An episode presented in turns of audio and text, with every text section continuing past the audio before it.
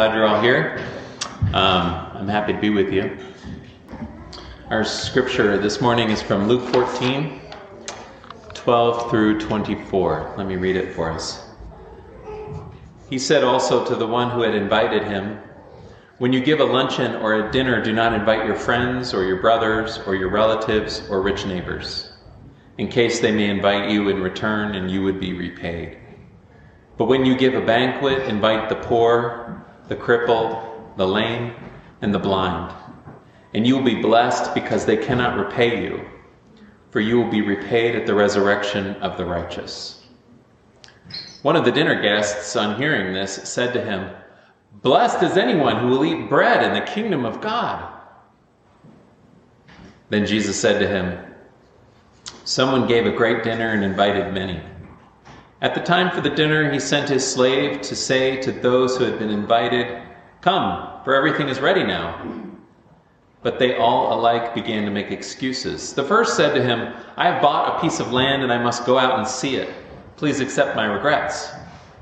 Another said, I have bought five yoke of oxen and I'm going to try them out. Please accept my regrets.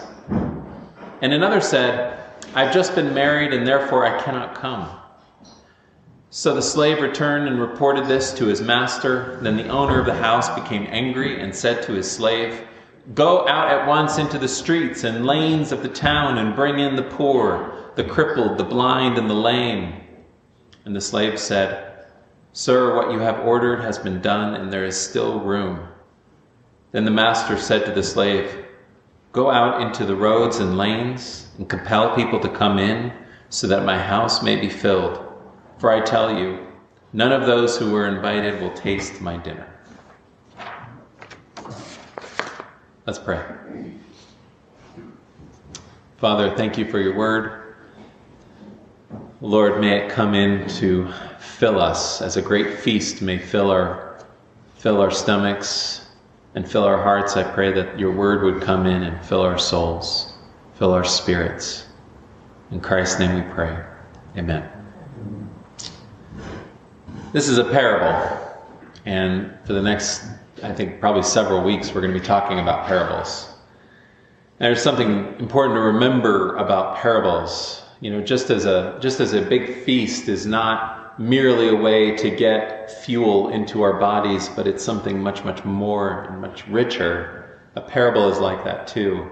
A parable is not meant to just convey one single idea and get it into our brains but there's a richness to parables that we want to sit with and let kind of en- enrich our lives. And I want to bring out the richness of this parable with three words. The first word is the word able. I want to begin by reflecting on that word able. The parable itself, the story is pretty straightforward, as most parables are. You know, it's small and then it kind of blows up. Um, and so it's it's uh, you know it's a situation that I think is fairly common.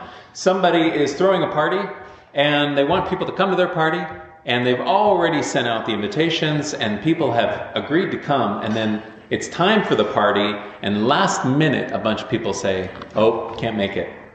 Can't make it. And so the person throwing the party does something unexpected. Most of us would reschedule. Most of us would cancel the person throwing the party says, I will have my party. This is going to happen.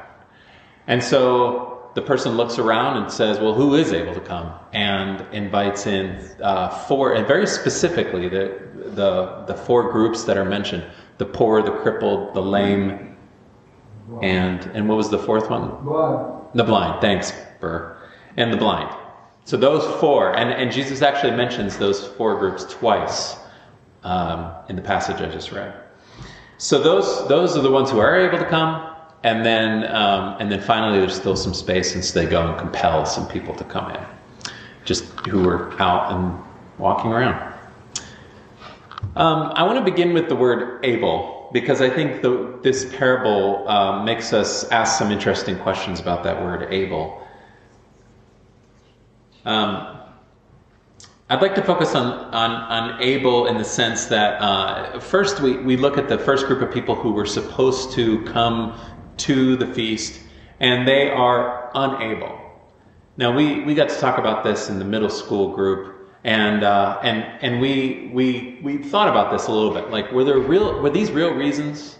Like, were they legit reasons, or were they made up excuses so that people didn't have to go? And there were we had a really interesting conversation about it. But at the end of the day, we don't really have a good reason to say that they made this stuff up, that they were lying. We don't have any evidence of that. And what we can say is that they felt as though they simply were not able. Just bought a piece of land, I've got to go see to it. I've got some oxen, I've got to go try them out. We've just been married. I'm unable to come to your banquet. It's not that they don't want to go to the party, it's that they lack ability. Again, the host will not reschedule, the host will have his feast, and so he invites people who can come who actually do have the ability, who are able.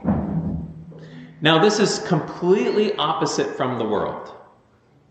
The reason is that the reason it's totally opposite is that the, the poor, the lame, the crippled, and the blind are able precisely because they're unable to do the things that the original invitees are able to do. So, the lame and the crippled are unable to work oxen. The poor are, are unable to buy land. All of these people, for the most part, are unable, except for the poor, but the other three are unable to marry because they are considered unclean. They all lack the ability, they are disabled from certain things in the world, but that disability makes them able to go to the feast. In our world, thank goodness, we have advanced in many ways beyond what we see in the parable. The crippled and the lame can get medical care and prostheses. Um, you know, some of them are made of carbon fiber. Some of them are actually better than than like our body parts, than like meat body parts. They're amazing. Um, some who are blind have literally had their sight returned to them medically. And the poor honestly have more opportunities now than ever before, even though we still struggle a lot with equality and poverty and that kind of thing. But our parable raises a really, really crucial question when it comes to all this. When it comes to the ability, when it comes to ability, the question is often put this way. How do we get bodies to become more able of interacting in society. But there's another question that is, is asked and is beginning to be asked more and more, which is how is it possible that it's our society that makes certain bodies unable to interact? So is it the body or is it the society? Which is it? Which, how is disability, how, what causes it? So I'll give you a simple example of this. It's something called the curb cut. So, you know, we built the world that we live in, and we had options for how we built our world. And for some reason, we chose 90 degrees as a great option for building. We love 90 degrees. We love that angle, the 90 degree angle. And it makes sense structurally for a lot of reasons. Um, but, you know, so we have huge 90 degree buildings, but we also, we also put 90 degrees on the smallest scale when we made roads and curbs. We made all our curbs at 90 degrees. And this was great for people who have no problem navigating curbs, but for people who do have problem navigating curbs, they suddenly became disabled from navigating the sidewalk to the street. Now, interestingly, it wasn't that easy to change this, um, to, to make curb cuts. Curb cuts are the, are the, are the um, incline that, that uh, literally cut into the curb. And it actually took some people with uh, concrete saws and grinders to come and grind away the 90 degree angle and to advocate for these things called curb cuts. Before curb cuts, navigation was a lot easier.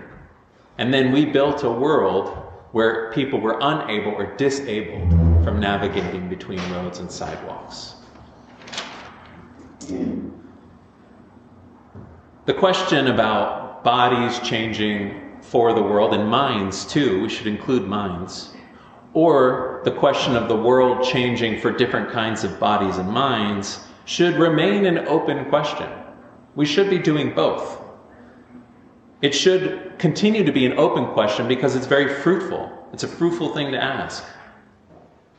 It helps us with our parable because in the parable we see that the kind of world that God makes and the kinds of bodies that fit into God's world are very different than the kinds of bodies and minds that fit into our world.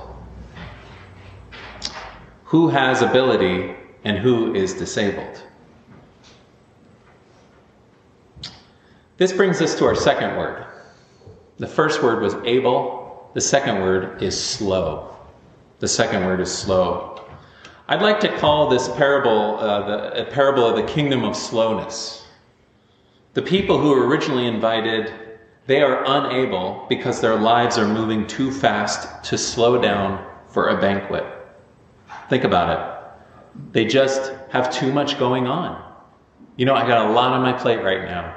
I just bought this field. I've got to go check it out. I've just done this. I've got to do this. I've got a lot going on. Their lives are moving fast. But the new guests, the pace that they live fits perfectly with the kingdom of slowness. One theologian has said that he knows how fast love is. He has actually clocked the speed of love. He can, he can tell us the exact, the exact mile per hour that love is. He says it's three. Three miles per hour. Why? Well, Jesus walked everywhere he went. Walking is about three miles per hour and Jesus is love. And so the speed of love is three miles per hour. Time is at the heart of ability and disability. The faster we move, the fewer there are who can keep up with us, and they are deemed slow. The word handicapped itself actually comes from horse racing, and it refers to a slower horse. Think of the word delayed, someone's delayed. It again, it refers to time, doesn't it? It refers to slowness. The whole point of a race is to get somewhere first. And the faster you go, the fewer the people that come with you. You must leave people behind in a race. And if that's what life is like, we're just going to make more and more and more disabled people. God, though, moves at about three miles per hour. God, who is welcoming us to a destination that is now called the kingdom, the banquet, the marriage feast, the abundant life, that God moves slow. And so the question is can we slow down enough to catch up with God? Toward the beginning of a documentary called Love is Listening Dementia Without Loneliness, an African American woman with advanced dementia reflects on her life experience. She says, I don't know where I am. I don't know where I am going. I don't know where I've just come from, but I am not fearful. She pauses and looks deeply into the eyes of the person that she's talking to. Because I see all around me, I don't see a lot, but I see patience. She looks upwards in her way, her eyes glaze over a little bit. I see gratitude. I see tolerance. She slowly looks back towards her friends and smiles. I think I see love. She smiles, and your face is a picture of love. The third word I'd like to bring up is this word compel. Jesus says that in order for the feast to be filled, there are some people who have to be compelled to come in. Now, compel is not force, you know, it's, it's not coercion. It's just a whole bunch of people who think, I would never be allowed to go to a party. Like that's that's just not me. Like I, I that parties and me or being invited play that's yeah. there's a whole bunch of people like this. And to be honest with you, to be perfectly honest, in my, you know, vast expanse of a lifetime and all the people I've met, I hardly meet someone who ever thinks that they really deserve to be at a place like a banquet, a feast, a party, a church, Or even sometimes at work, sometimes people feel like if they really knew what I was like, I wouldn't be allowed here. You know, something like that. I almost always meet people who don't feel like they're supposed to be where they are. And that's why I like this word compel so much. In fact, I've been thinking about it a lot. The word compel really, what happens is, is it brings us to the heart of love. To be compelled is to be tugged, maybe even dragged into the kingdom of God. It is beyond just ability. It's, it's not saying that you can be with God in God's presence. It's not saying that. It's saying that God is actually longing for you to be in his presence.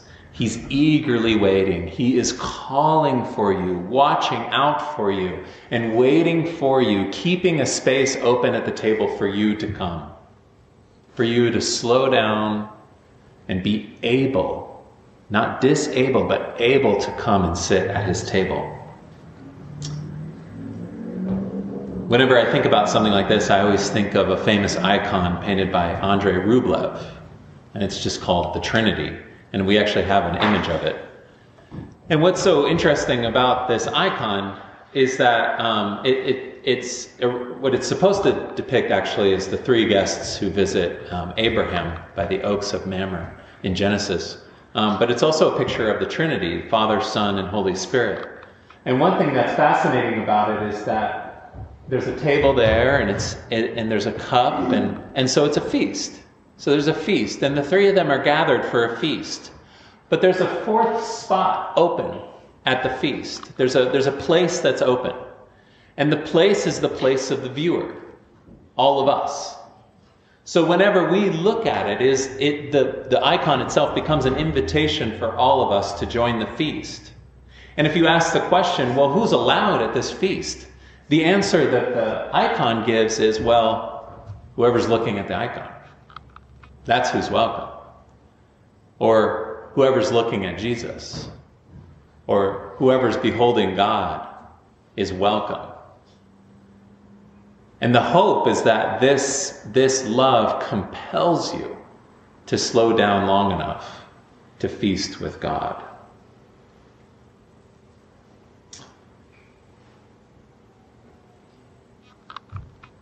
I um, I was reflecting on a mural that um, I've seen before, and it says that um, God could have chosen anyone to be here, and He chose you. It's just a simple phrase, but there's something I really like about it in the sense that, um, um, on the one hand, we're all welcome to the table, which means none of us are excluded, and then on the other hand, there's a very specific invitation to every one of us to be where God is. God knowing everything about us, God having all the information about us, and still inviting us to the table. A friend of mine told me a story about a guy who um, was needed to sell a car, and it was one of these classic cars, but it had tons and tons of problems. And so he brought it to auction, and he made a long list of all the stuff that was wrong with this car things that he knew, and he, he, was legally obligated to do all this. And so he made this long list of everything that was wrong with it. And um, and then they brought it up to auction, and there was somebody there who was so excited to buy it. And he snatched it up right away. And afterwards, he, he said, Oh, I'm so glad I got this car. I'm just thrilled about it. And the person selling it said, Well, are, are, you sure? I mean, did you look at the list? The list is so long of everything that's wrong. And he's like, I don't care. I don't care. I've wanted this car for so long and I finally got it. And what I love about that story is it's just a picture of God. God has seen the list and it doesn't matter. He's so excited to feast with us. He's so excited to be with us. He can't wait to have us at the table. So slow down. Slow down enough to catch up with God so that we can see His face, and in His face we can see the face of love. Amen. Let's pray.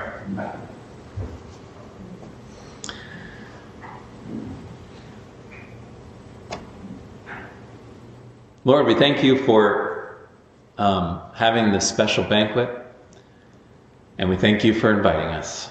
We thank you for the seat at the table that waits for us. Lord, may we sit in it, may we rejoice and be filled with your presence. In Christ's name we pray. Amen. May the peace of Christ go with you wherever he may send you. May he guide you through the wilderness, and may he protect you through the storm. May he bring you home rejoicing once again at the wonders he has shown you, and may he bring you home rejoicing again into these doors. Amen. Go in peace.